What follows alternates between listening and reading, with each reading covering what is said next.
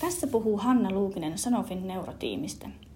Käyn seuraavan muutaman minuutin aikana läpi mielenkiintoisia loppuvuodesta 2022 julkaistuja MS-tutkimuksia. Ensimmäisenä nostan esille tutkimuksen Iso-Britanniasta, jossa tutkittiin Iron Rim-leesioita. Nämä rautaa sisältävät kehämäiset rakenteet pystytään havaitsemaan aivoissa magneettikuvauksessa, ja ne on yhdistetty erityisesti etenevään tautimuotoon. Nyt tässä vasta julkaistussa tutkimuksessa seurattiin leesioita yhdeksän vuoden ajan, mikä tekee tästä tutkimuksesta tämänhetkisistä tutkimuksista pisimmän. Usein seurantatutkimukset ovat merkittävästi lyhyempiä.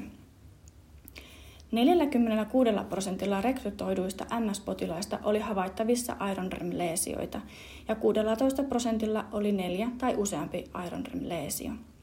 Huomattava tulos oli kuitenkin se, kuinka hyvin ironrem-leesiot ennustivat MS-taudin etenemistä ja invaliditeetin lisääntymistä pitkällä aikavälillä. Potilaat, joilla oli leesioita, oli myös korkeampi EDSS-taso. Toisessa tutkimuksessa tutkittiin aivokudoksessa olevia T-muistisoluja. Aikaisemmin on raportoitu, että myöhäisen vaiheen MS-potilailla T-solut jakautuvat ja assosioituvat aivoissa aktiivisiin MS-leesioihin. Nyt julkaistussa tutkimuksessa kuudelta MS-potilaalta otettiin näytteitä kuoleman jälkeen eri kohdista aivoja ja vertailtiin T-solujen geeniekspressioita. Yllättäen T-solujen ekspressiotasot eivät eronneet leesioiden ja muun aivokudoksen välillä. Lisäksi aivokudoksen T-muistisolut eli CD69-positiiviset T-solut ekspressoivat osteopontiinia, joka inhiboi T-solujen aktiivisuutta. Ylipäätään leesioista eristetyt T-solut tuottivat ex vivo vähemmän proinflammatorisia sytokiineja, mikä myös kertoo säädellystä ympäristöstä leesioissa. Seuraavassa kokeellisessa tutkimuksessa testattiin EAE-hiirimallissa MS-rokotetta. Rokotteen ideana on viedä eläimeen MS-tautiin assosioituvia antigeeneja yhdessä immunosupressoivien nanopartikkelien kanssa, jolloin saataisiin palautettua toleranssi näitä antigeeneja vastaan. Idea on hyvin mielenkiintoinen ja sillä todellakin saatiin kohennettua MS-hiirien halvaantumisoireita.